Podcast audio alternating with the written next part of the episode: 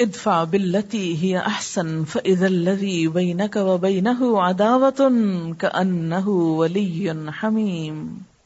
تم بدی کو اس نیکی سے دور کرو جو بہترین ہو۔ تم دیکھو گے کہ تمہارے ساتھ جس کی عداوت تھی وہ جگری دوست بن گیا۔ یہ ہے دنیاوی اعتبار سے کامیابی۔ اور آپ صلی اللہ علیہ وسلم کو سب سے بڑی کامیابی یہی ہوئی کہ آپ کے دشمن آپ کے دوست بنے۔ اللہ یہ کہ گنے، چنے، چاند ایک رہ گئے تھے۔ اور وہ ہر معاشرے میں رہ جاتے ہیں، ان کو نہیں آپ بدل سکتے۔ ابو لہب اور ابو جہل کو نہیں آپ بدل سکتے۔ انہوں نے رہنا ہے وہاں۔ اور ان کے ہونے کو بھی برا نہ سمجھے، اس لیے کہ وہ ہوں گے تو آپ بھی کچھ کرتے رہیں گے۔ اگر وہ ختم ہو جائیں تو آپ کی کوششیں بھی ٹھنڈی ہو جائیں۔ کیا آپ کھلے دل سے دوسروں کی اچھائیوں کی تعریف کر سکتے ہیں؟ یعنی کسی کو اپریشیٹ کر سکتے ہیں آپ؟ کیونکہ بعض اوقات یہ ہوتا ہے کہ ہم اس کمپلیکس میں ہوتا ہے کہ اگر کسی کی تعریف کی تو شاید ہماری بد تعریف ہی اس کا مطلب ہے۔ نہیں، یہ نہیں ہوتا۔ اس میں بڑی بھلائی ہوتی ہے کہ جس کے اندر کوئی خیر ہو، اس کے خیر کو ذکر کرنا۔ یہ بخل کی نفی ہے۔ اگر ہم نہیں کر سکتے، تو اس کا کیا مطلب ہے؟ کہ بخل کا شکار ہے۔ وہ احدرت الانفس الشح۔ اور ہر انسان کے اندر یہ شہ کا مادہ تو رکھ دیا گیا۔ لیکن اس کو رکھ کے تو دین کا کام نہیں ہوتا، اس کو نکالنا ہے۔ کسی کا بھی اچھا کام ہو کسی کے اندر بھی کوئی خیر بھلائی ہو، اس کے ذکر کرنے سے آپ کی بھلائیاں ماند نہیں پڑیں گی، کچھ نہیں ہوتا۔ بلکہ اس میں کریڈٹ مل جائے گا آپ کو کہ آپ ایک اچھے انسان ہیں جو کسی کی اچھائی کو ریکگنائز کرتے ہیں۔ کیا آپ تنقید کو خندہ پیشانی سے برداشت کر سکتے ہیں؟ یعنی کریٹیسم سن کے بھی مسکرا سکتے ہیں۔ کیا آپ میں دوسروں کو سننے کی صلاحیت موجود ہے؟ یعنی صرف آپ سناتے ہی جاتے ہیں یا کسی وقت دوسرے کے بات پہ بھی کان لگاتے ہیں؟ کیونکہ اگر ہم صرف سنانے والے ہوں اور سنے نہ، تو صحیح کمیونیکیشن نہیں ہو سکتی۔ کیا آپ ایسی نصیحت کر سکتے ہیں جو دل میں اتر جائے؟ پوچھئے خود سے۔ کیا آپ ایسی نصیحت کر سکتے ہیں جو دل میں اتر جائے؟ قرآن کہتا ہے فعارد عنہم وعزہم وقلہم فی انفسہم قولا بلیغا ان سے تعرض مت کرو یعنی اعراض برتو۔ تفاعل میں نہیں جاؤ، افعال میں جاؤ۔ انہیں سمجھاؤ اور ایسی نصیحت کرو جو ان کے دلوں میں اتر جائے۔ یعنی وہ جو اذیتیں دیں، ان کو اگنور کرو، پھر ان کو سمجھاؤ اور ایسی بات کرو جو دل کو جا لگے۔ پیغام رساں کی اپنی کیفیت اور حیثیت۔ نمبر ایک، آپ کو معلوم ہونا چاہیے کہ آپ کیا کہنا چاہتے ہیں۔ یا یوحنا سقجا کم رسول بالحق مر رب کم فمین لوگوں یہ رسول تمہارے پاس تمہارے رب کی طرف سے حق لے کر آ گیا اب ایمان لے آؤ۔ جو آپ کہنا چاہتے ہیں، اس پر آپ کے یقین کی کیفیت کیا ہے؟ کہ آپ خود تو شیکی نہیں ہے یعنی آپ وہ بات کہہ رہے ہیں جس پر آپ خود بھی کنوینس نہیں ہیں۔ تو آپ دوسروں کو کیا خاک کنوینس کریں گے؟ کیا کنوینس کریں گے؟ ٹھیک ہے یہ جو لفظ بولا نا میں نے رک کے، آپ کو پتا کیوں بولا یہ؟ یہ آپ کو سمجھانے کے لیے کہ ایسے لفظ، چاہے کتنے افیکٹو ہو نہیں بولنے چاہیے۔ مثلاً اگر میں آپ کو ہر دوسرے جملے میں یہ کہوں، آپ خاک یہ کام کریں گی، تو اس سے کیا ہوتا ہے؟ دوسروں کا کانفیڈینس ختم ہو جاتا ہے۔ یعنی جو مبلغ ہوتا ہے، وہ دوسروں کو ڈسکریج نہیں کرتا انکریج کرتا ہے۔ کیوں نہیں؟ آپ کر سکتے ہیں، کریں گے آپ۔ اگر آپ خود مطمئن نہیں ہیں، تو دوسروں کو کیسے مطمئن کر سکتے ہیں؟ کیا آپ سامعین کو اپنے ساتھ لے کر چل سکتے ہیں؟ گھر نہیں۔ یعنی اپنی گفتگو میں ساتھ ساتھ رکھیں کہ وہ پارٹیسپیٹ کریں اس میں۔ کیا آپ سامعین اور قارئین کو مطمئن کر سکتے ہیں؟ کیا آپ متعلقہ سوالات کے جواب دینے کے لیے تیار ہیں؟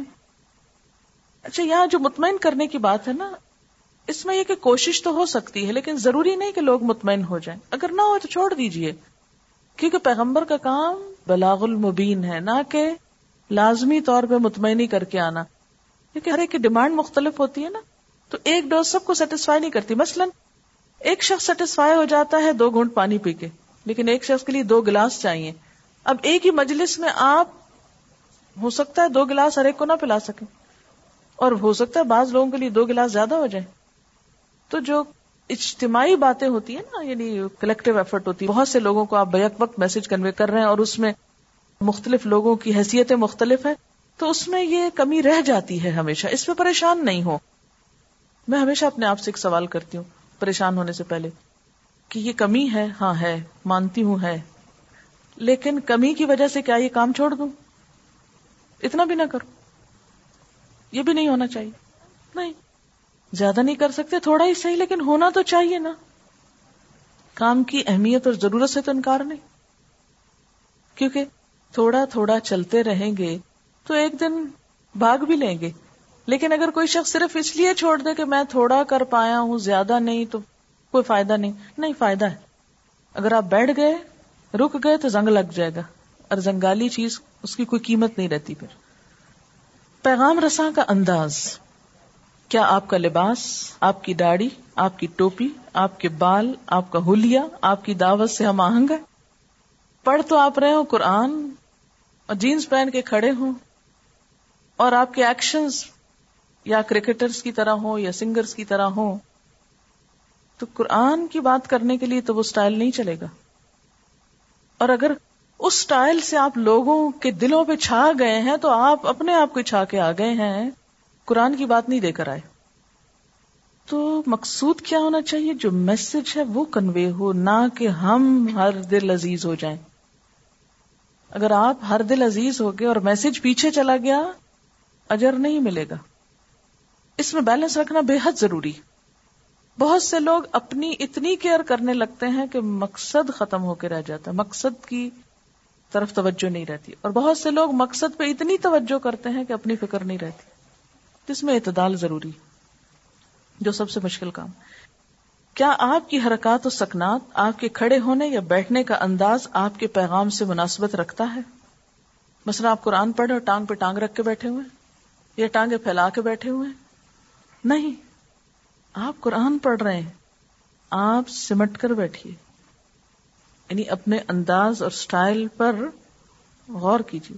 پھر اسی طرح یہ ہے کہ یہ نہیں کہ اشارے انگلیوں سے کر کر کے، مار کے، مکے اور چیزیں ایک دو گرا کے اور ورکا پلٹا تو ایسی حرکتیں نہیں جاہلانا وہ عباد الرحمان الدین یمشون الرد ہونن اور یمشون چلنا پھرنا یہ کام کرنا، آپ کے سٹائل آپ کا ایکشن آپ کے سب کچھ، ان سب چیزوں میں ہونن، ہاتھ ہولا رکھنا، جس کو کہتے ہیں۔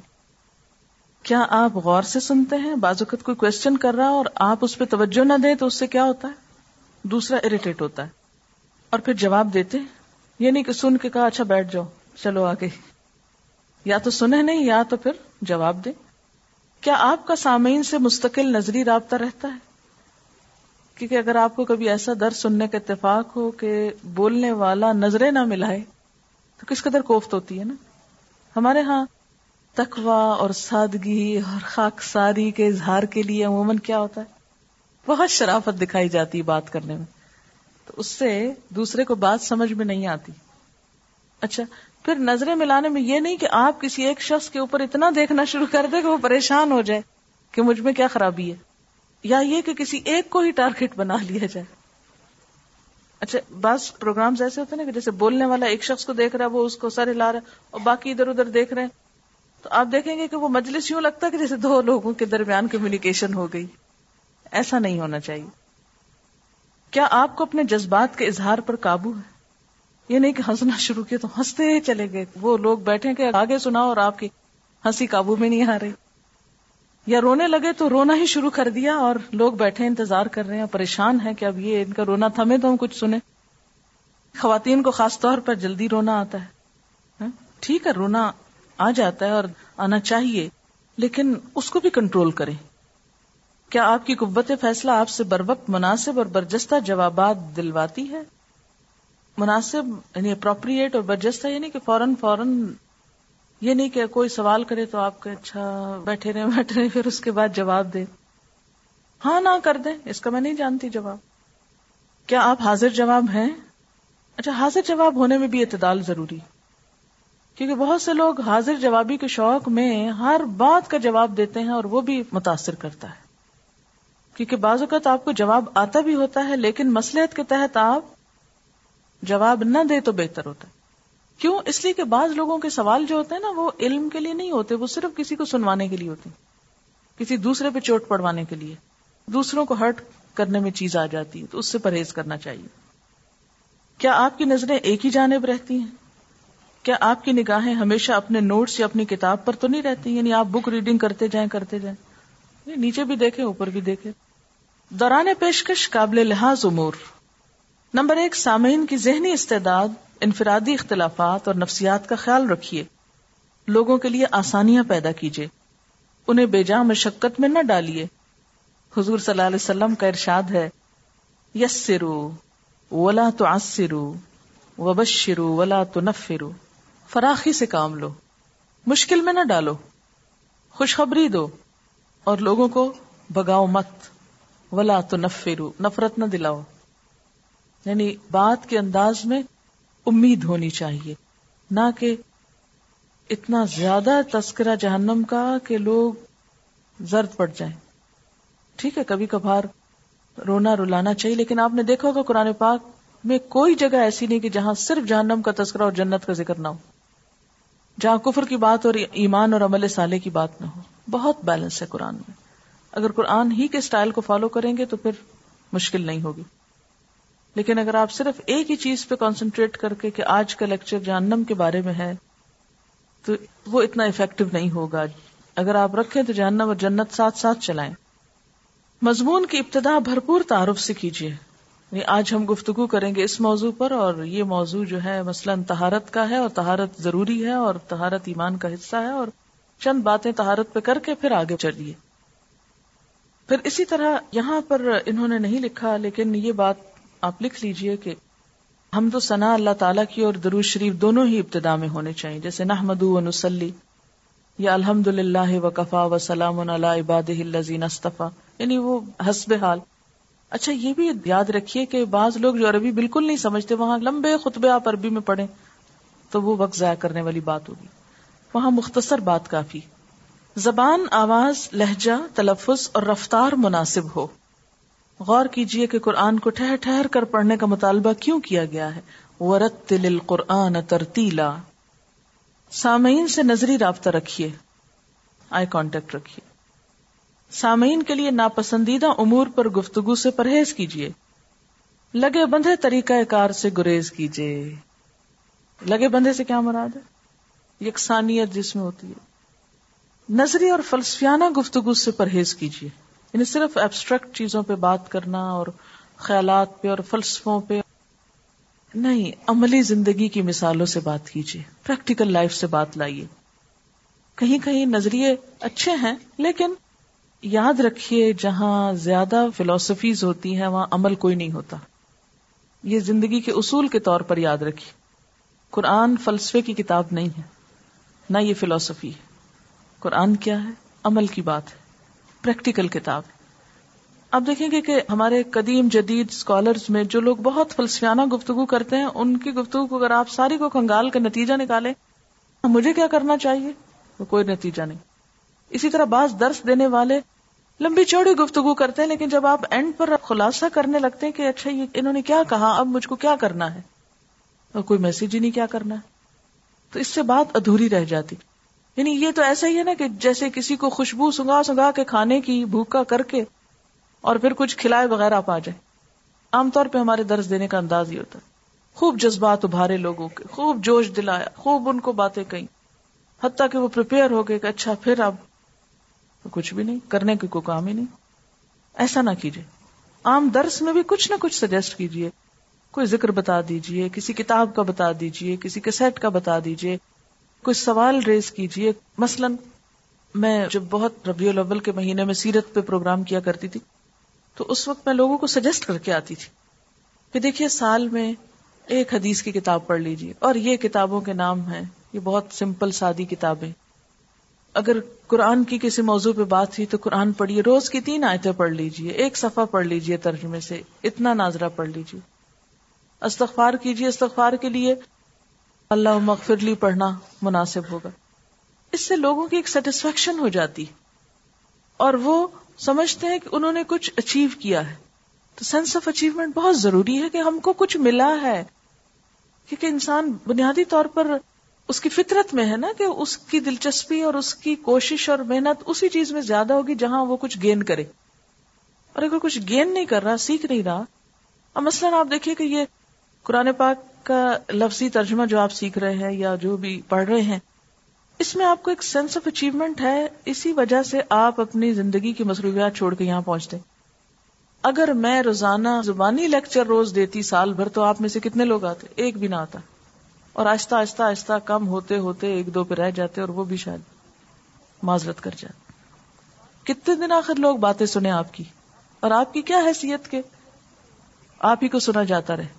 یہ تو دراصل اللہ کا کلام ہے۔ جب وہ دلوں میں جاتا ہے، روح سکون پاتی ہے، تو انسان کے قدم خود بخود آگے بڑھتے ہیں پھر۔ تو درس ایک آدھ دفعہ تو کہیں ہو سکتا ہے، لیکن کوئی شخص جب ایک سے دوسری اور تیسری دفعہ کا تقاضا کرے کہ جی آپ مہینے میں ایک دفعہ ہمارے یہاں درس دے دیجیے، ہفتے میں ایک دفعہ دے دیجیے آپ معذرت کیجیے کہ میں درس نہیں دوں گی، آپ چلیے قرآن پڑھتے ہیں۔ اسلام آباد میں دو درس عام ہوتے تھے میرے، ویکلی منڈے کو اسلام آباد میں ہوتا تھا، ٹیوزڈے کو پنڈی میں ہوتا تھا۔ اور آپ کو پتا دونوں میں میں لفظی ترجمہ پڑھاتی تھی۔ اور جنرل پبلک ہوتی تھی۔ یعنی جو ہماری پی سی کی ویکلی کلاس ہوتی تھی، وہ آپ کی کلاس سے کم نہیں، زیادہ ہی ہوتی ہوگی۔ لیکن ان کو بھی میں نے کیا کیا؟ ورڈ ٹو ورڈ ٹرانسلیشن اور تجوید تھوڑی سی شروع میں کراتی تھی۔ یعنی جو رکو پڑھاتی تھی، اسی کو شروع میں کہلواتی تھی۔ اور پھر ایک اسٹوڈنٹ میں نے ہمیشہ مقرر رکھی کہ جو میرے آنے سے پہلے کتاب و تہارا سے لے کے کتاب و سلاد اور یہ کتابیں تھوڑی تھوڑی تھوڑی تھوڑی دس سے پندرہ منٹ پڑھاتی جائیں تاکہ لوگوں کو کچھ سیکھنے کو ملے، ان کی عملی زندگی میں کوئی تبدیلی آئے۔ اور پھر میں اس پہ بھی انسسٹ کرتی تھی کہ قرآن پاک ساتھ لائیے، سپارہ ساتھ لائیے۔ شروع میں آپ یقین کیجیے کہ ہم نے سات سات سو سپارے بیک وقت فراہم کیے، کیونکہ ماشاء اللہ شروع میں جب جو میں نے کام شروع کیا پنڈی میں تو بہت بڑی کلاس ہو گئی۔ تو پھر برانچز بن گئی کورس شروع ہو گیا، اور لوگ پڑھانے لگ گئے۔ تو آہستہ آہستہ ہم نے لوگوں کو رخ موڑ دیا کہ آپ ادھر پڑھیں، ادھر سیکھیں ریگولر سیکھیں، باقاعدہ سیکھیں۔ تو وہ سپارے جو تھے، ہم خود فراہم کرتے تھے۔ جو بھی درس کے لیے انٹر ہوتا، اس کے ہاتھ میں سپارہ پکڑا دیتے تھے۔ اناؤنس ہوتا کہ اس آیت سے کھول لیجیے وہ کھول کے بیٹھتے۔ پھر آہستہ آہستہ لوگ سپارے خریدنے لگے۔ پھر پینسل کاپی لانے لگے۔ پھر لکھنے لگے۔ جنرل پبلک ہے۔ کوئی پہلی دفعہ آیا کوئی دوسری دفعہ آیا لیکن کیا کر رہے ہیں؟ لکھ رہے ہیں۔ اچھا پھر میں کیا کرتی تھی؟ کچھ لوگوں سے سنتی بھی تھی، چند ایک سے۔ اور اس میں زبردستی نہیں ہوتی تھی کہ ضرور کوئی سنائے۔ کون سنانا چاہے گا؟ ہاتھ لوگ کھڑک، ہم سبق سنائیں گے۔ آپ سنا دیجیے آپ سنا دیا اس سے کیا ہوتا ہے؟ دوسرے لوگ دیکھ کے کہتے ہیں اگر یہ یاد کریں، ہم بھی کریں گے۔ پھر میں ان کو طریقہ سے کہتی دیکھیے، میں نے اس رکو میں آپ کو سات آئے تھے پڑھائی ہیں دس پڑھائی ہیں آپ ہر روز صبح کے وقت ایک آیت یاد کر لیجیے لوگ خوشی سے یاد کرتے تھے۔ بہت سے لوگوں کو اس طرح قرآن کا ترجمہ آنے لگ گیا۔ تو اس سے کیا ہوا کہ لوگ سننے لگ گئے اور سیکھنے لگ گئے۔ آج کل وہاں پر چھبیسواں پارا شاید ختم ہو گیا ہاں؟ ایک ایک رکو دو دو رکو کرتے کرتے ختم ہو رہا ہے۔ اسلام آباد میں میرے خیال ہے انتیسواں شاید شروع ہونے والا یہ ہو گیا تو یہ صرف ویکلی کلاسز ہیں۔ اس لیے کہ اتنے ٹاپکس کہاں سے لائیں گے آپ ہر ہفتے؟ اتنے موضوعات کہاں تیار کریں گے آپ؟ مشکل ہو جاتا ہے نا؟ تو اس کے لیے بہتر ہے کہ جن لوگوں کو ایک سے دوسری دفعہ سننا ہو، جیسے مجھے یہاں کچھ لوگ کہتے ہیں نا کہ آپ ہفتہ وار یہ کر لی، تو میں ان سے کہتی ہوں کہ آپ خود یہاں آ جائیے۔ اگر اور لوگ بھی انٹرسٹیڈ ہوں تو ان کو بھی لے آئیے، یہاں آ جائیے، شام کی کلاس میں آ جائیے۔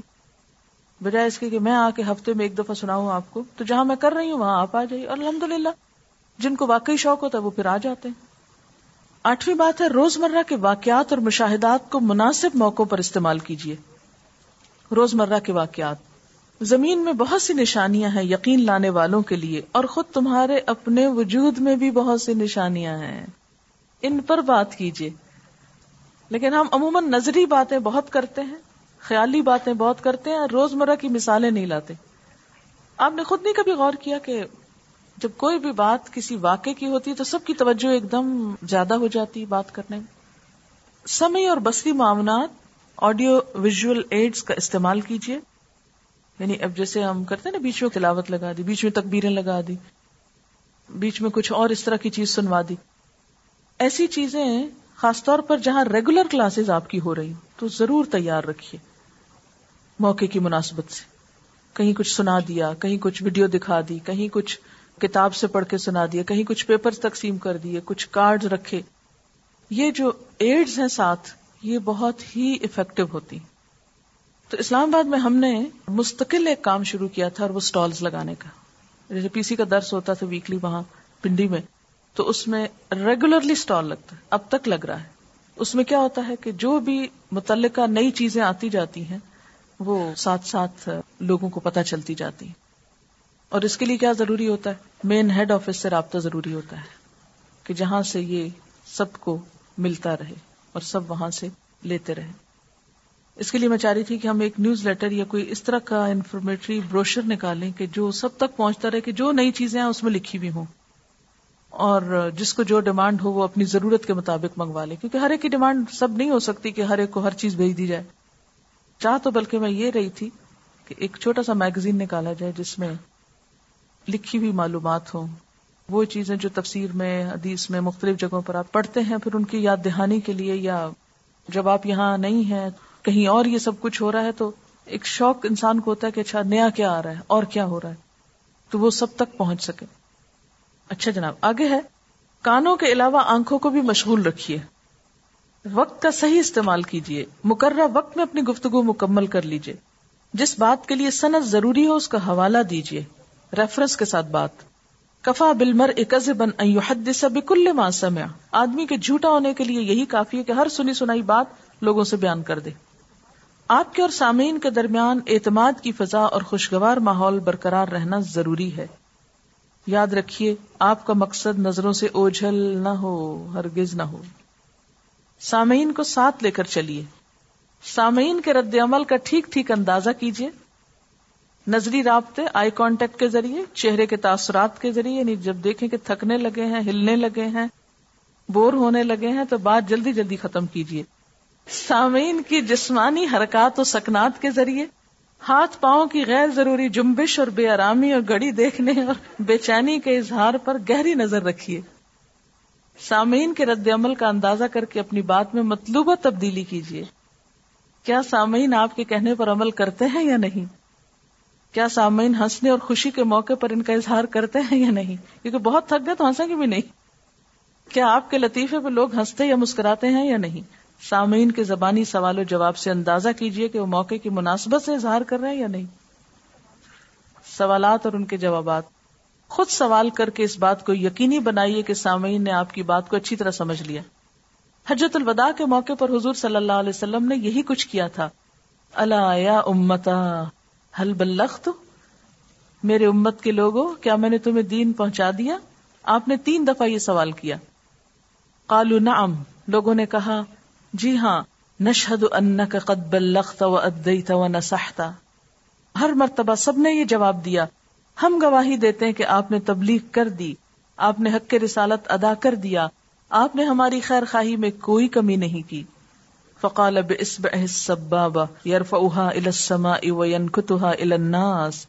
اس وقت آپ صلی اللہ علیہ وسلم نے اپنی انگلی یعنی کلمے کی انگلی سے آسمان کی طرف اشارہ کیا اور پھر لوگوں کی طرف جھکاتے ہوئے تین مرتبہ فرمایا اللہ مشہد اللہ مشہد اللہ مشہد، اللہ تو گواہ رہنا، اللہ تو گواہ رہنا، اللہ تو گواہ رہنا۔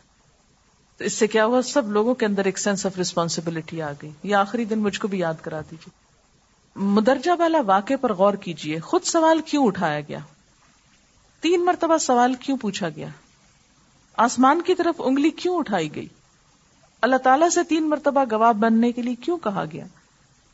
دوسری بات، پیغام کی تیاری کے دوران متوقع سوالات کے جوابات بھی تیار کر لیجیے نمبر تین، سوالات کو غور سے سنیے اور سوال کو دوہرا کر سوال کی تصدیق کر لیجیے یہ نہ کہنے والا کچھ کہہ رہا اور آپ کچھ اور سمجھ کے ایک اور لمبا چوڑا جواب دے دیں اس کو۔ باتونی اور آدھی سوال کرنے والوں کو پہچانی اور انہیں بعد میں ملنے کے لیے کہیے۔ سوالات کے جوابات دیتے ہوئے تلخ کلامی اور مناظرانہ طریقے سے پرہیز کیجیے اپنے مقصد سے نہ ہٹیے کہ سوال کرنے والا آپ کو کہیں اور الجھا دے اور آپ وہیں چل پڑے اپنے مقصد پہ نظر۔ اگر جواب معلوم نہ ہو تو صاف کہہ دیجیے مجھ کو معلوم نہیں۔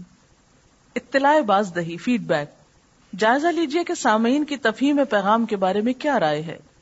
فیڈ بیک ڈیورنگ ٹرانسمیشن نظری رابطے کے ذریعے کہ لوگوں کو بات سمجھ میں آ رہی ہے یا لاسٹ ہے چہرے کے تاثرات کے رد عمل کے ذریعے، حرکات و سکنات کے رد عمل کے ذریعے، دیگر رویوں کے رد عمل کے ذریعے۔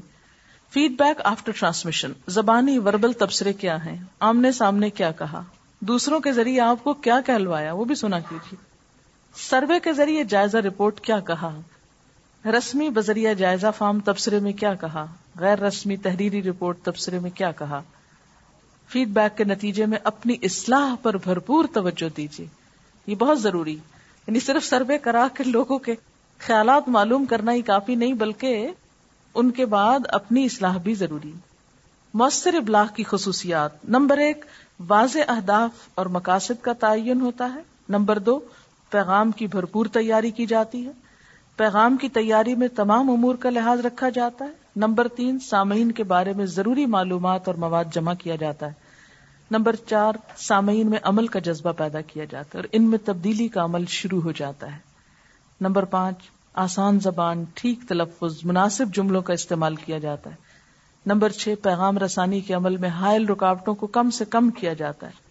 نمبر سات، مناسب ترین مثالوں اور واقعات کے ذریعے وضاحت کی جاتی یہ اصل میں خلاصہ ہے پچھلی باتوں کا۔ اور عملی زندگی پر اطلاع کیا جاتا ہے۔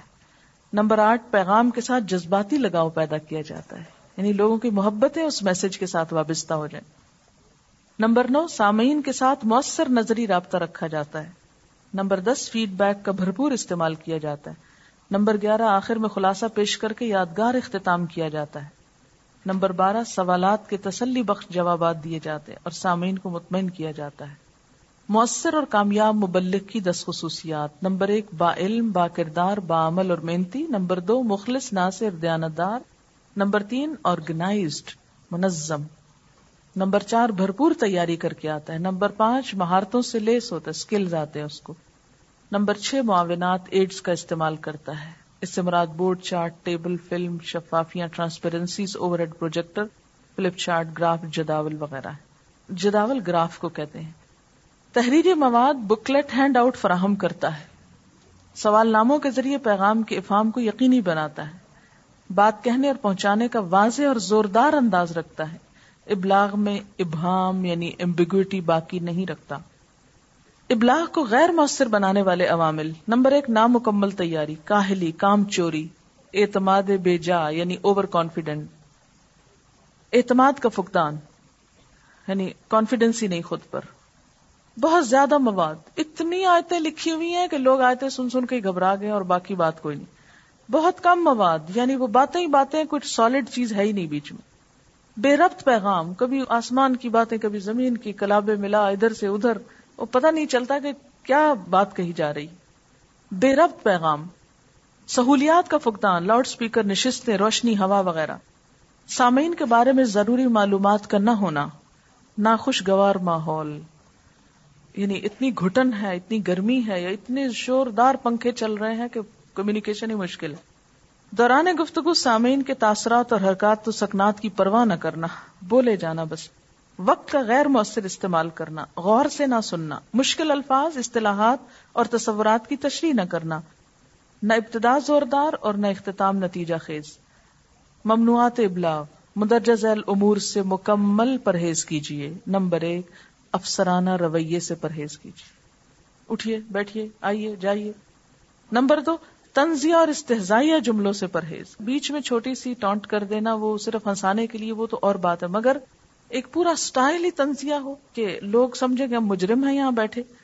دھمکیاں ہمیں رویوں سے پرہیز کیجیے کہ نہ مانا، نہ پڑھا تو دیکھیے کیا ناراضگی سے پرہیز کیجیے، روٹ روٹ مت جائیے۔ قسم کھانے سے اللہ یہ کہ یہ اسلوب بیان ہو، پرہیز کیجیے۔ خوف زدہ ہونے سے بچیے۔ ایسی پوزیشن اختیار کرنے سے گریز کیجیے جس سے واپسی مشکل ہو۔ جس بات کا یقین نہ ہو تو یقین مت دلائیے اس کا۔ اگر یقین کامل نہ ہو تو غالباً شاید ممکن ہے اس طرح کے الفاظ استعمال کیجیے تاکہ شرمندگی سے بچ سکیں۔ اپنی رائے دوسروں پر مسلط کرنے سے پرہیز کریں۔ امپوز نہ کریں کوئی چیز۔ بے صبری سے پرہیز کیجیے یہ نہیں کہ آج بتایا اور کل کہیں کہ اب ضرور عمل ہو جائے۔ کل بل تو ہبو نہ لاجلا لیکن ہم انسان ہے نا، یہ ہماری کمزوری ہے کہ ہم جلدی پسند کرتے ہیں۔ آخری بات۔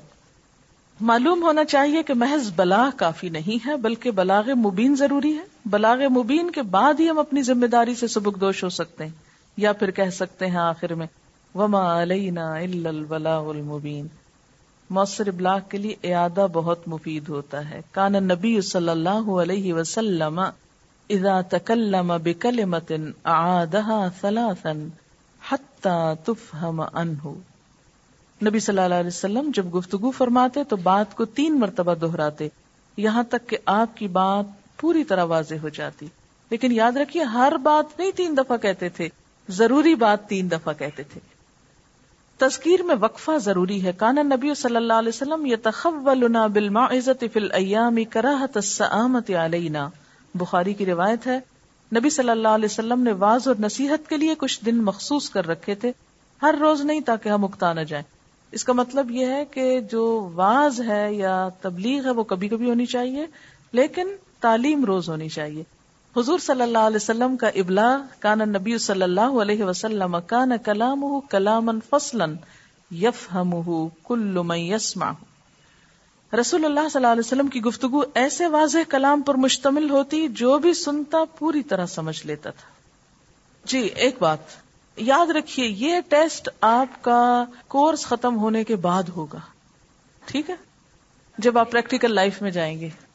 اور اس کی ویلویشن لوگ کریں گے، میں نہیں کروں گی۔ یہ لوگ آپ کو بتائیں گے کہ آپ نے ان باتوں پہ کتنا عمل کیا۔ آپ کا کام بتائے گا کہ آپ نے یہ اسکلس کتنی استعمال کی۔ یہ ذرا ایک پوائنٹ کلیئر ہو جائے۔ آپ نے کہا کہ جس میں خیر ہو اس کی تعریف کرے لیکن میں نے ایک حدیث سنی ہے کہ آپ نے فرمایا جو تمہارے منہ پر تمہاری تعریف کرے، اس کے منہ پہ خاک ڈال دو۔ اتنے سخت الفاظ ہیں، پھر کس طرح کسی کی تعریف کر سکتے ہیں؟ میں نے یہ نہیں کہا کہ لوگوں کے منہ پہ تعریف شروع کر دیں۔ میں نے یہ کہا ہے کہ جس میں خیر ہو اس کا ذکر کریں۔ مثلا آپ درس دے رہے ہیں اور کسی دوسرے شخص کی اچھی بات آپ ذکر کر رہے ہیں، تو آپ اس کی تعریف بھی کر سکتے ہیں کہ فلاں شخص بہت اچھا ہے۔ تو ہو سکتا ہے وہ وہاں موجود نہ ہو۔ ایک اور بات اگر آپ بخاری کی تعریف والی احادیث پڑھیں تو اس میں دونوں چیزیں ملتی ہیں۔ ہم صرف ایک حدیث کوٹ کر لیتے ہیں اور باقی چیزیں بھول جاتے ہیں۔ ایک ہوتی ہے خوش آمد، وہ منع ہے۔ لیکن کسی کا ذکر خیر، وہ منع نہیں ہے حدود کے اندر، کیونکہ انکریجمنٹ کے لیے آپ صلی اللہ علیہ وسلم نے کئی دفعہ یہ لفظ بولے، نعم العبد، کتنا اچھا ہے فلاں۔ آسنتا تم نے بہت اچھا کی شاباش ویری گڈ اب یہ کہنا کیا، اس تعریف میں آتا جو گردن توڑ دیتی۔ وہ وہ مبالغہ آمیز تعریف ہے جس سے ایک انسان عمل کی بجائے بے عملی کی طرف چل پڑتا ہے۔ تعریف میں غلوب نہ ہو۔ اس میں آپ دیکھیں نا کہ اگر آپ کو کوئی برا بھلا کہہ رہا ہے، لیکن اس کی اگر کوئی خوبی ہے تو آپ کے نہیں، اس کے اندر یہ اچھائی ہے۔ یہ چیز کتنا پازیٹو اثر ڈالتی ہے۔ ہاں؟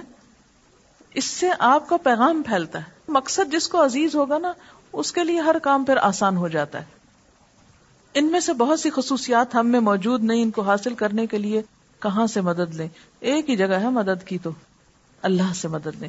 یاد رکھیے، مجھے کوئی چھوٹی سی مشکل بھی آتی ہے نا، یا بڑی مشکل آتی ہے، جہاں میرے کام میں کوئی رکاوٹ آنے لگتی ہے۔ میں کسی انسان سے ذکر کرنے سے پہلے، کسی سے مشورہ مانگنے سے پہلے، کسی پہ بھروسہ کرنے سے پہلے، کسی سے مدد مانگنے سے پہلے، کیا کرتی ہوں؟ حاجت کے نقل اللہ سب تیرے ہاتھ میں ہے۔ تیرے لیے کرنا ہے۔ تو طاقت دے، تو مدد دے۔ اور پھر مدد آتی۔ میں مثلاً یہاں جب آئی تھی، میں زیادہ نہیں جانتی تھی کسی کو۔ آپ کو بھی نہیں جانتی تھی کہ آپ کو کہتی، میں آئی ہوں، پڑھو آ کے میرے پاس۔ لیکن آپ آ گئے۔ کون لایا؟ اللہ لایا آپ کو۔ اور میں نے کیا کیا؟ صرف دعا مانگی۔ آپ کو پتا میں جب رمضان کے شروع میں آئی تھی اور اس کے بعد کورس شروع کرنے کا ارادہ تھا تو میں ایک دعا مانگتی تھی یا اللہ، بہترین کام، بہترین شاگرد، بہترین مددگار، بہترین نتائج، بہترین انجام، بہترین نجات، بہترین بہترین بہترین۔ بس یہی مانگتی۔ جب میرے دل میں ذرا ہال آتا، پتہ نہیں کیا ہوگا، تو میں کہتی، یا اللہ، جس کے دل میں تیرے لیے تڑپ ہے، اس کو بس لے آ، کہیں سے بھی لے آ۔ ان سب کو پہنچا دے۔ میں نہیں ان کو جانتی، تو ان کو جانتا ہے، تو پہنچا دے۔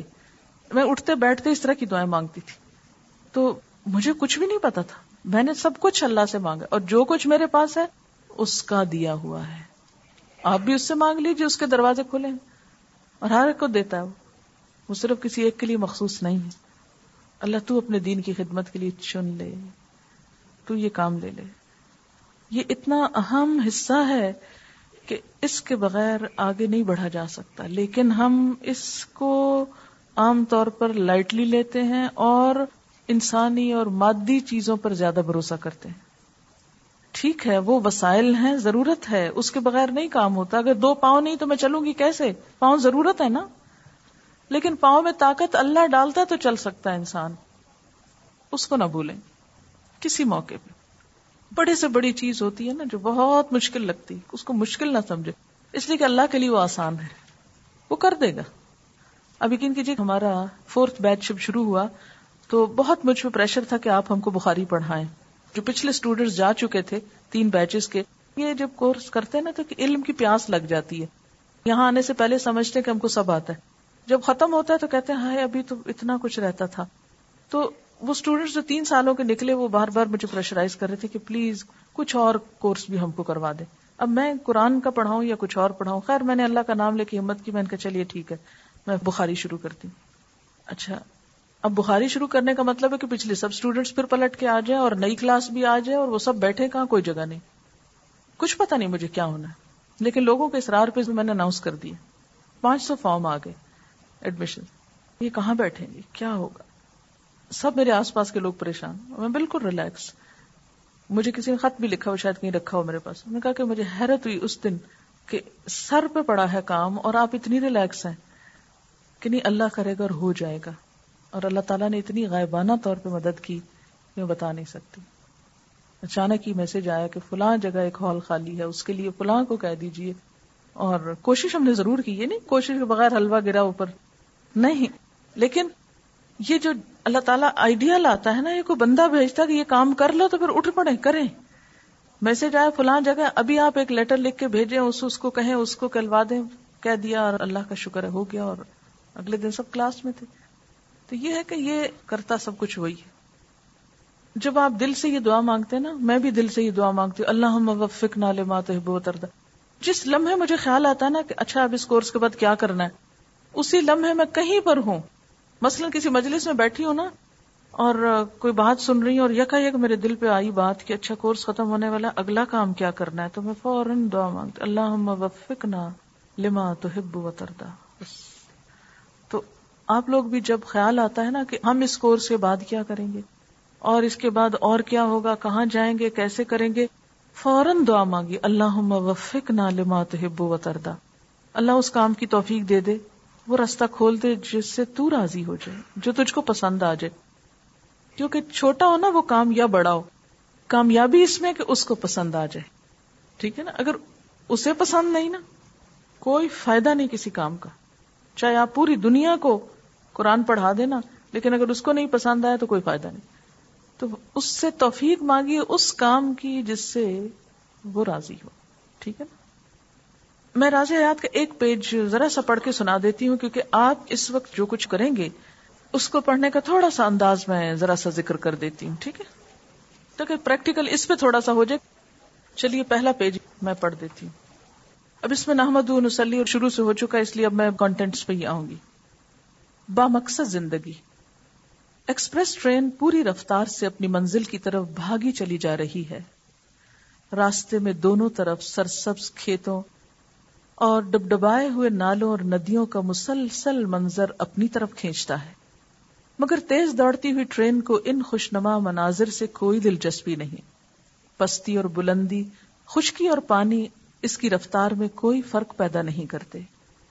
راستے میں چھوٹے چھوٹے اسٹیشن آتے ہیں، مگر وہ ان کو چھوڑتی ہوئی اس طرح بھاگی چلی جاتی ہے۔ گویا اسے کہیں ٹھہرنا نہیں۔ با مقصد زندگی کا معاملہ بھی کچھ اسی قسم کا ہے۔ جس آدمی نے اپنی زندگی کا ایک مقصد بنا رکھا ہو، اس کی ساری توجہ اپنے مقصد پر لگ جاتی۔ ادھر ادھر کے مسائل میں وہ اپنا وقت ضائع نہیں کرتا۔ با مقصد زندگی گزارنے والا آدمی ایک ایسے مسافر کی طرح ہوتا ہے، جو اپنا ایک ایک لمحہ اپنی منزل کی طرف بڑھنے میں لگا دینا چاہتا ہے۔ دنیا کے خوشنما مناظر ایسے مسافر کو لبھانے کے لیے سامنے آتے ہیں، مگر وہ ان سے آنکھیں بند کر لیتا ہے۔ سائے اور اقامت گاہیں اس کو ٹھہرنے اور آرام کرنے کی ترغیب دیتی ہیں، مگر وہ ان کو چھوڑتا ہوا اپنی منزل کی طرف بڑھتا رہتا ہے۔ دوسری دوسری چیزوں کے تقاضے اس کا راستہ روکتے ہیں، مگر وہ ہر ایک سے دامن بچاتا ہوا بڑھتا چلا جاتا ہے۔ زندگی کے نشیب و فراز اس سے ٹکراتے ہیں، مگر اس کے باوجود اس کے عزم اور اس کی رفتار میں کوئی فرق نہیں آتا۔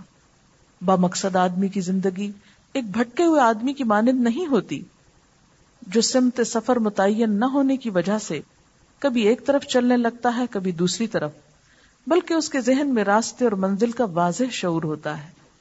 اس کے سامنے ایک متعین نشانہ ہوتا ہے۔ ایسا آدمی کیسے کہیں رک سکتا ہے؟ کیسے وہ دوسری چیزوں میں الجھ کر اپنا وقت ضائع کرنے کو پسند کر سکتا ہے؟ اس کو تو ہر طرف سے اپنی توجہ ہٹا کر ایک متعین رخ پر بڑھنا ہے اور بڑھتے رہنا ہے۔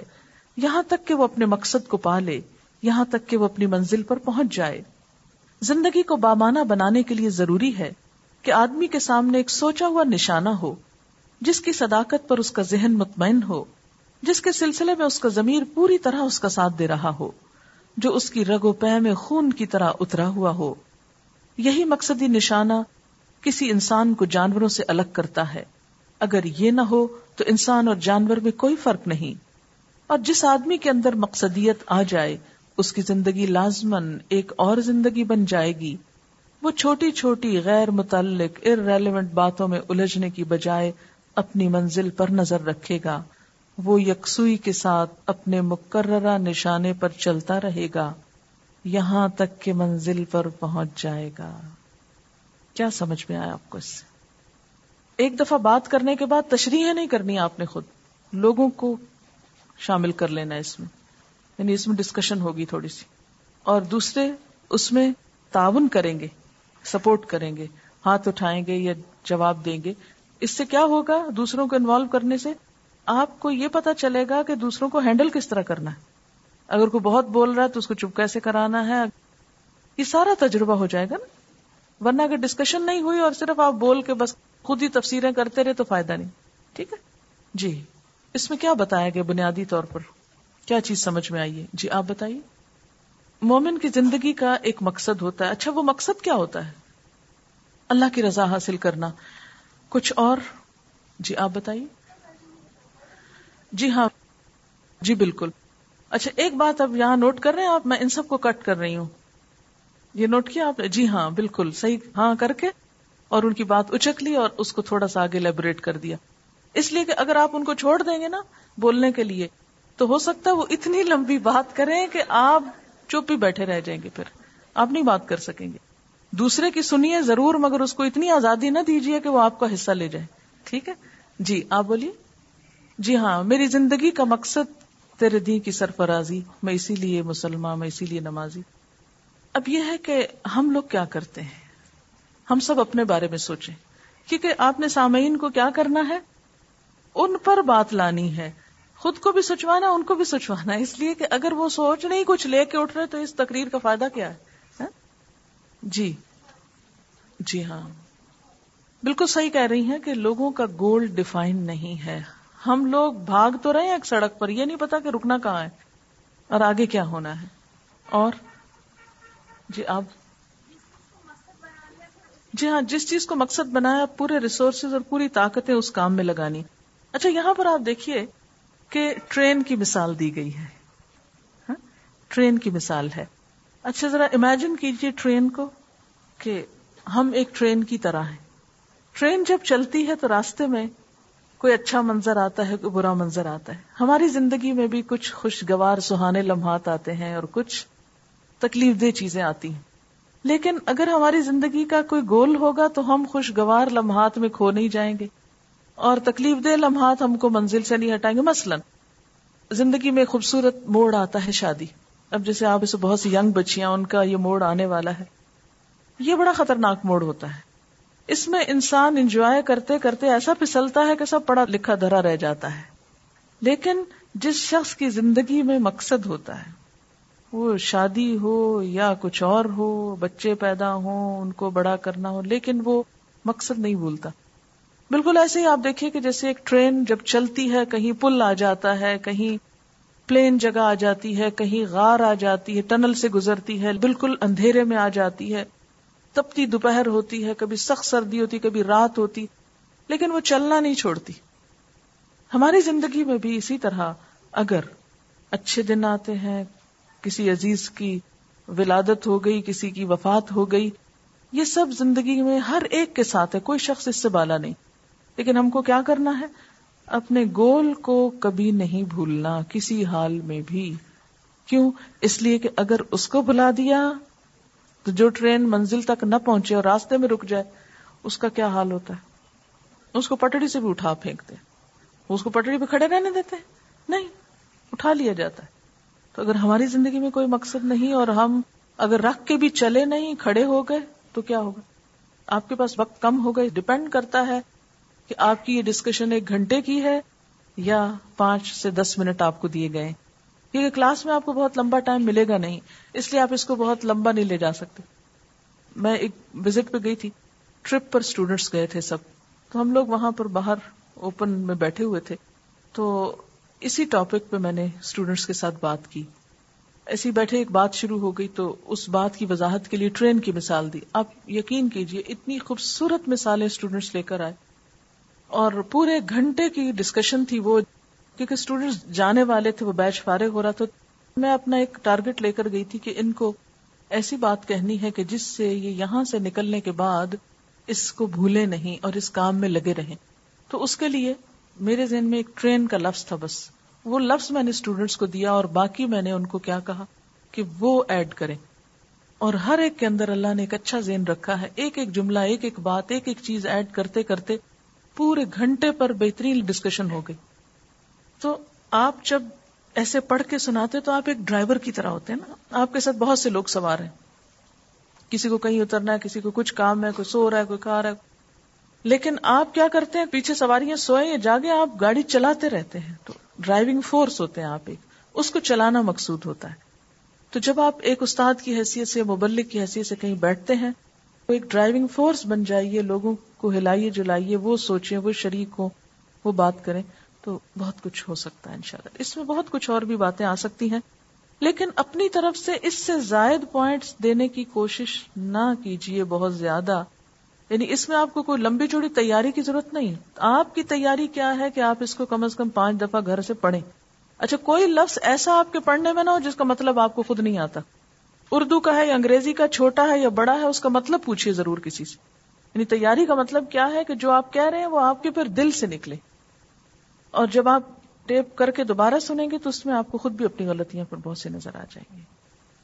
اسی طرح یعنی مٹیریل اگر آپ کے پاس ہو، کیونکہ ایک گھنٹے کے لیکچر میں ضروری نہیں کہ ساری کتاب کی آپ ریڈنگ کر کے سنائیں۔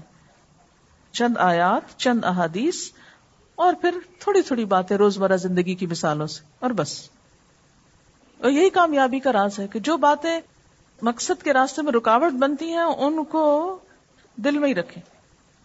یہ کیسے پتا چلے گا کہ ہماری بات کسی کے دل تک پہنچ گئی؟ ان کی آنکھوں سے پتا چل جائے گا، ان کے رویوں سے پتا چل جائے گا، جوابی اقدام سے پتا چل جائے گا۔ یہ انہوں نے بڑی اچھی مثال دی۔ مثلا جہاں لوگ جوتے نہیں پہنتے، وہاں کمپیوٹر کی تعلیم دینے لگے۔ تو یہ ایک غیر مناسب رویہ ہوگا۔ یہ بالکل صحیح کہا انہوں نے۔ کسی نے لکھا ہے، آپ نے پوری کتاب پڑھا دی۔ اللہ آپ کو جزائے خیر دے۔ صرف اتنا ہی کہہ دینا کافی تھا، مجھے فالو کر لے، سارا وقت بچ جاتا۔ یہی تو اصل کہنا نہیں۔ یاد رکھیے کہ میں نے آپ کو آج تک نہ یہ کہا ہے، نہ کہتی ہوں، نہ کہوں گی انشاءاللہ کہ مجھے فالو کر لے۔ میں جس مقصد کے لیے یہاں آئی ہوں، وہ ایک ہی ہے اور وہ یہ کہ قرآن آپ کا اپنا ہو جائے ہاں؟ یہ چیز آپ کے اندر آ گئی نا تو کوئی آپ کو دنیا کی طاقت ہلا نہیں سکتی۔ لیکن اگر آپ مجھ کو فالو کریں گے نا تو جس دن میں نہ ہوئی، اس دن آپ اپنی جگہ پہ نہیں رہیں گے۔ یہ میں چاہتی نہیں۔ ٹھیک ہے؟ میری بھی خیر اسی میں ہے اور آپ کی بھی اسی میں ہے کہ آپ اللہ والے بن جائیں۔ ٹھیک ہے نا؟ اکثر آپ دیکھیے کہ لوگوں کو جو یہاں نہیں آتے نا، ان کو ایک غلط فہمی ہے کہ شاید میں نے لوگوں کو اپنے پیچھے لگا لیا ہے۔ نا؟ یہ غلط فہمی بہت عام ہے۔ جو یہاں نہیں آتے، وہ یہی باتیں کرتے کیونکہ ان کو نہیں پتا ہم یہاں کیا کرتے ان کو علم نہیں نا۔ یا لئی تھا قومی یا لمون کاش ان کو پتا ہوتا۔ تو جب ان کو پتا نہیں ہے، تو وہ جو چاہے کہیں، پھر آپ ناراض بھی نہ ہوا کریں۔ ان کو بھی معاف کر دیا کریں، کیونکہ لا علم ہے۔ لیکن میرا نہیں خیال کہ آپ میں سے کوئی یہ کہہ سکے جو روز آتے ہیں کہ میں آپ کو کس کی طرف بلا رہی ہوں؟ اپنی طرف بلا رہی ہوں یا اور پھر آپ دیکھیے کہ جب مجھے اپنے فیوچر کے بارے میں کچھ بھی پتا نہیں ہے کہ مجھے کل کیا کرنا ہے اس کورس کے بعد، اگر تو مجھے یہ پکا پکا پتا ہوتا کہ میں نے یہاں رہنا تو پھر تو مجھے کوئی فائدہ بھی تھا کہ میں آپ کو اپنی طرف بلا لیتی۔ جب مجھے اس بات کا بھی نہیں پتا تو میں اپنی طرف بلا کے آپ کو کروں گی کیا؟ سوچنے کی بات ہے نا؟ اچھا یہ بات اگر ہو ہی گئی ہے تو اس پہ تھوڑی سی میں چاہوں گی کہ ہم ذرا سی بات اور کر لیتے ہیں۔ اس بات میں بہت احتیاط کیجیے کہ کہیں آپ مجھے کوٹ کر کے دین کی کوئی بات بتائیں۔ کہ میڈم نے یہ کہا، یا ڈاکٹر فرت نے یہ کہا، یہ جملہ نکال دیجیے۔ آپ اب قرآن پڑھ رہے ہیں اور پڑھ جائیں گے انشاءاللہ۔ کہیں کوئی بات ہو اور آپ کو یقین ہو کہ قرآن میں لکھی ہوئی ہے تو مجھے کوٹ کرنے کے بجائے کیا کہیے؟ یہ بات قرآن کی فلاں جگہ پر لکھی ہوئی ہے۔ یہ بات اس حدیث میں بیان ہوئی ہے۔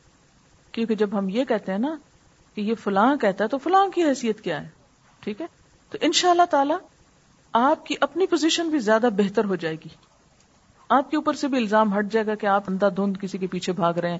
دیکھیے جو اندھا دھند کسی کے پیچھے بھاگتے نہ نہ وہ اپنی عقل استعمال کرتے نہ اپنی سوچ، نہ اپنی آنکھیں، سب کچھ دل دماغ بند کر کے صرف جانوروں کی طرح پیچھے چلتے آپ کو یہ تعلیم یہاں نہیں دی گئی۔ مجھے بتائیے کتنی چیزیں آپ پہ امپوز کی گئی آج تک؟ نام لے کے بتائیے۔ امپوز نہیں کی جاتی، سوائے اس کے کہ پڑھنے کو ضرور کہا جاتا ہے۔ اور ٹیسٹ دینے کو کہا یہ امپوز کرنا نہیں، یہ سسٹم کا ایک حصہ ہے۔ رہی دوسری بات کہ یہ حکم تو آپ نے لازمی عمل کر کے چھوڑنا ہے۔ بس بتا دیا جاتا اچھا دوسری بات یہ ہے کہ کبھی آپ کو یہ کہا گیا کہ یہ جو تفسیر آپ کو کرائی جا رہی ہے، یہ فائنل ورڈ ہے۔ اور یہی ایک چیز ہے، اس کے علاوہ کوئی اور بات نہیں ہے۔ کبھی نہیں کہا گیا۔ دوسری بات یہ کہ تفسیر میں کتنا حصہ میری باتوں کا ہوتا ہے پرسنل اور کتنا حصہ آیات کو آیات اور آیات کو احادیث اور آیات کو تاریخ اور انہی چیزوں سے ہی ریلیٹ کر کے نکال کے یا آگے کی آیت کو پیچھے یا پیچھے کی آیت کو اس سے یا لفظ کا ترجمہ اور گرامیٹیکل انالیس اور اس کے اندر ڈیپ روٹ جو جاتا ہے، اس سے کرایا جاتا ہے۔ اس کا ایک حصہ ہو سکتا ہے کیونکہ میں بولتی ہوں تو اس میں کچھ چیزیں جو سوچتی ہوں، جو میرے دل پہ واردات گزرتی ہوں، آپ تک بھی پہنچا دیتی ہوں۔ لیکن نہ کبھی آپ سے ڈیمانڈ کی ہے کہ جو میں آپ کو بتا رہی ہوں وہ آپ لکھیں اور وہ جواب دیں اور اس کو آپ حتمی بات سمجھیں۔ یعنی الہدا کا مقصد کیا ہے؟ ہم سب کے یہاں جمع ہونے کا مقصد کیا کہ قرآن کو آپ اس طرح پڑھیں کہ ڈائریکٹ عربک ٹیکسٹ آپ کو سمجھ میں آئے۔ جب ٹیکسٹ سمجھ میں آنے لگتی ہے نا تو آپ دھوکے کھانے سے بچ جاتے ہیں۔ میرے دھوکے سے بھی بچ جائیں گے اور کسی باہر والے کے دھوکے سے بھی بچ جائیں گے۔ ٹھیک ہے نا؟ فوراً الارم بچ جائے گا، چیٹ کر رہا ہے یہ شخص۔ پھر آپ دیکھیے قرآن خود کہتا ہے نا، افلا يتدبرون القرآن؟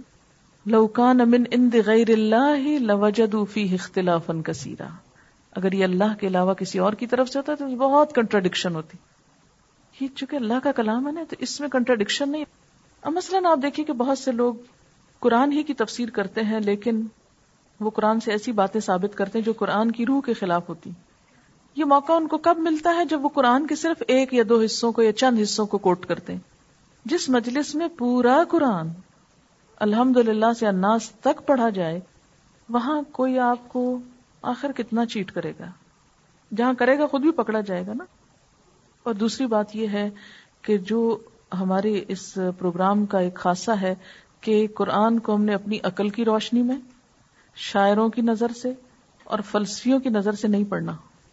ہم نے قرآن کو رسول اللہ صلی اللہ علیہ وسلم کی زندگی اور آپ کے اہل بیت اور آپ کے صحابہ کرام اور ازواج متحرات اور آپ کے جو آس پاس کے لوگ ہیں، ان کے رویوں میں بھی پڑھنا ہے۔ انہوں نے کس طرح لیا تھا کسی حکم کو؟ یعنی صرف تھیری نہیں پڑھنی، پریکٹیکل آسپیکٹ دیکھنا ہے۔ مسلم ہیروز کیوں پڑھائے جاتے ہیں؟ اسی لیے پڑھائے جاتے ہیں کہ جن لوگوں کے پاس سب سے پہلے یہ کتاب آئی، انہوں نے عمل کیسے کر کے دکھایا؟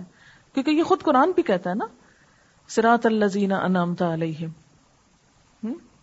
مزید کچھ کہنا چاہیے آپ اس صرف یہ ہے کہ ایک شخص جس نے قرآن نہیں پڑھا ہوا، قرآن کی بات اس کو دینی ہے تو آپ ایسے انداز سے دیں گے کہ ایکسپٹ کر سکے اس کو۔ اس کو مصیبت کے مارے نہ لے کے ہائے ہم پھنس گئے اور یہ۔ اس کو احساس دلائیں کہ اسی میں خیر ہے، اسی میں تمہاری بھلائی ہے جو اللہ نے حدود قائم کر دی۔ یاد رکھیے کہ ایک چیز جس سے ہمارا سارا معاشرہ پریشان ہے وہ یہ کہ جتنے ہم پڑھ لکھ رہے ہیں، جتنے ہم آگے جا رہے ہیں، اتنی ہماری گھریلو زندگیاں جہنم بنتی جا رہی اس سے اکثر لوگ اتفاق کرتے ہیں۔ پہلے ماں باپ کہتے تھے ارینج میرج ہونی۔ پھر یہ جی ارینج میرج میں کیا پتا کون کیا ہے، نہیں بنے گی، نہیں نبھے گی۔ پسند کر کے۔ اب پسند کی بھی کر کے الٹے ہی زیادہ جھگڑے ہیں اور فساد ہیں۔ اس کی وجہ یہ ہے نا کہ دونوں ہی نہ اپنی نفسیات کو سمجھے اور نہ ذمہ داری کو۔ اور ہمارے معاشرے میں جو یہ کانسیپٹ ہے نا، دونوں اکول ہیں، برابر ہیں۔ چاہے سر کاٹ کے برابر کریں دونوں کو، لیکن برابر ہیں۔ یہ جو سلسلہ شروع ہو گیا نا اس نے فطرت کے اصول کو بدلا ہے۔ اگر میں ہر وقت پنجوں پہ کھڑی رہوں گی تو کتنی دیر میرا قد اونچا رہے گا؟ بتائیے مجھے تھک نہیں جاؤں گی۔ ہم نے عورت کو پنجوں پہ کھڑا کر دیا ہے برابر ہونے کے لیے مرد کے۔ جب فطرت کے خلاف آپ جائیں گے تو یہ سب نقصان آپ ہی کو ہوں گے۔ ٹکرائیے فطرت سے۔ لیکن یہ ہے کہ ہم ماننے کو تیار نہیں، ہم ایک ایسی اکوالٹی کی طرف دوڑ رہے ہیں جو اکوالٹی نہیں، ظلم ہے۔ بہرحال، اپنی اپنی سوچ۔ یہ ایک بات نقطے کی ہے، سب کو سمجھا دیتی ہوں۔ بہت سے لوگ مجھ سے ہی پوچھتے ہیں کہ آپ کی خوشگوار ازدواجی زندگی کا راز کیا؟ حالانکہ آپ اتنی مصروف ہوتی ہیں اور یہ سب کچھ۔ چھوٹی چھوٹی چیزیں ہوتی ہیں جو بہت اہم ہوتی ہیں، جن کا عام طور پر ہم خیال نہیں رکھتے اور یہ سمجھتے جو کہ ہم بڑے مصروف لوگ ہیں، اس لیے دوسروں کو ہمارا خیال رکھنا چاہیے۔ کہ مثلا جیسے شوہر گھر آئے نا، آپ کتنے بھی اہم کام میں ہیں، چھوڑ دیجیے اس کو۔ تھوڑی دیر، دو منٹ، چار منٹ، دس منٹ حال پوچھ لیجیے کیسا رہا، کیا ہوا، آج کہاں گئے؟ چھوٹا موٹا کچھ نہ کچھ ضرور بات کیجیے یہ احساس دلائیے کہ آپ کو ان کے آنے کی قدر ہے ہاں؟ اور اس سے آپ دیکھیں گے کہ بہت فرق پڑے گا، بہت فرق پڑے گا۔ میں عموماً لوگوں کو کہتی ہوتی ہوں کہ عورت اپنے بچے تو پالتی ہے، لیکن ایک بڑا بچہ بھی ہوتا ہے جس کو اگر خوش رکھنا آ جائے تو بہت سے مسئلے حل ہو جاتے اور یہ چیٹنگ یا دھوکا نہیں ہے فراڈ نہیں ہے کہ آپ اوپر اوپر سے خوش آمدے کر رہے ہیں کچھ اپنے مقصد پورے کرانے کے لیے۔ نہیں، دل سے قدر کیجیے۔ اور مجھے تو حضور صلی اللہ علیہ وسلم کی وہ حدیث ہمیشہ یاد آتی ہے کہ تم میں سے ایک دنوں تک اپنے ماں باپ کے گھر بن بیاہی بیٹھی رہتی پھر اللہ اس کو شوہر عطا کرتا ہے، پھر بچے دیتا ہے، گھر دیتا ہے، سب کچھ پا کے اگر شوہر سے کوئی زیادتی ہو جاتی ہے کوئی کوتا ہو جاتی تو یہ کہہ اٹھتی ہے، میں نے اس گھر میں کوئی خیر نہیں دیکھا۔ یہ جذباتیت میں ہم میں سے ہر ایک ایک دفعہ ضروری کہہ چکا ہوگا، کم از کم شادی کے بعد۔ زیادہ دفعہ کا تو یاد نہیں، لیکن کیا فائدہ ہوا؟ میری تو قسمت ہی پھوٹ گئی اور دیکھو میری بہنیں کتنی خوش ہیں اور وہ جو رشتہ آیا تھا میرا، وہاں میں جاتی۔ اور رونا دھونا اس وقت، مظلوم بن کے۔ ہاں؟ یہ آپ کی بات ہے میری بات ہے اس لیے کہ میں بھی تو انسان ہوں نا، اپنی زندگی سے کھولتی ہوں۔ انسان ہے نا اور انسان سب ایک جیسے ہی ہوتے ہیں۔ یہ چیز جو ہے نہ شکرا پن تو جب آپ حدیث میں پڑھتے ہیں کہ عورت جو ہے اس کے لیے شکر گزاری شوہر کی بہت ضروری ہے، تو اگر ہم اپنی زندگی پہ غور کریں تو ہم نے واقعی کیا کی شکر گزاری؟ اپنے سے پوچھے نا۔ اتنی پتھیٹک سچویشن بنا دیتے ہائے بےچاری یہ چھوڑ کے جا رہی ہے، وہ چھوڑ رہی ہے۔ بہن بھائی چھوڑ دیے، گھر چھوڑ دیے۔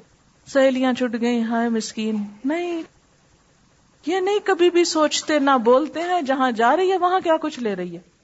ڈھیروں سونا مل رہا ہے، کپڑے مل رہے ہیں، گھر مل رہا ہے، ایک نئی زندگی ہے، ایک ساتھی مل گیا۔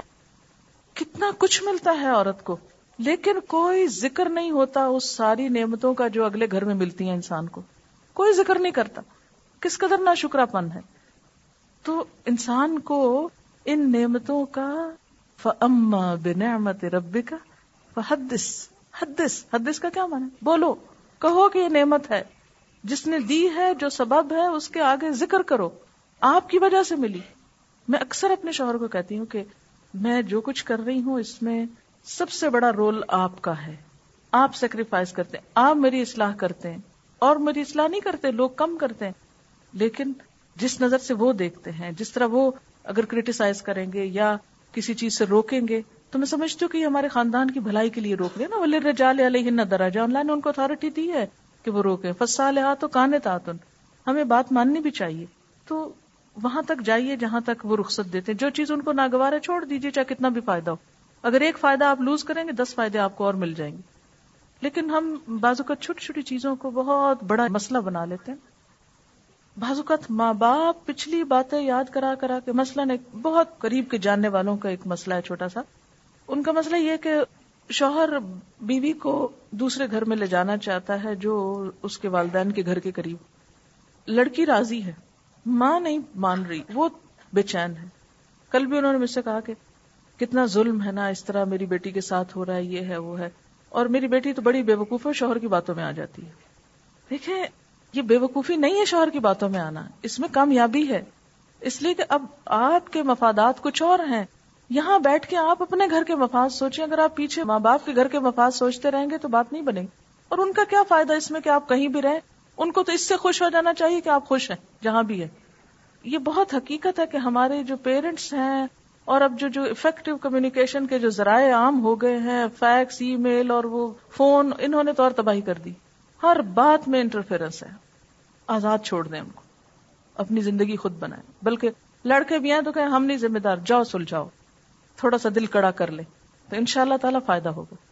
اچھا جناب، دعا پڑھ لیتے ہیں۔ کون سی؟ اللہ جلفی کل بھی نورا۔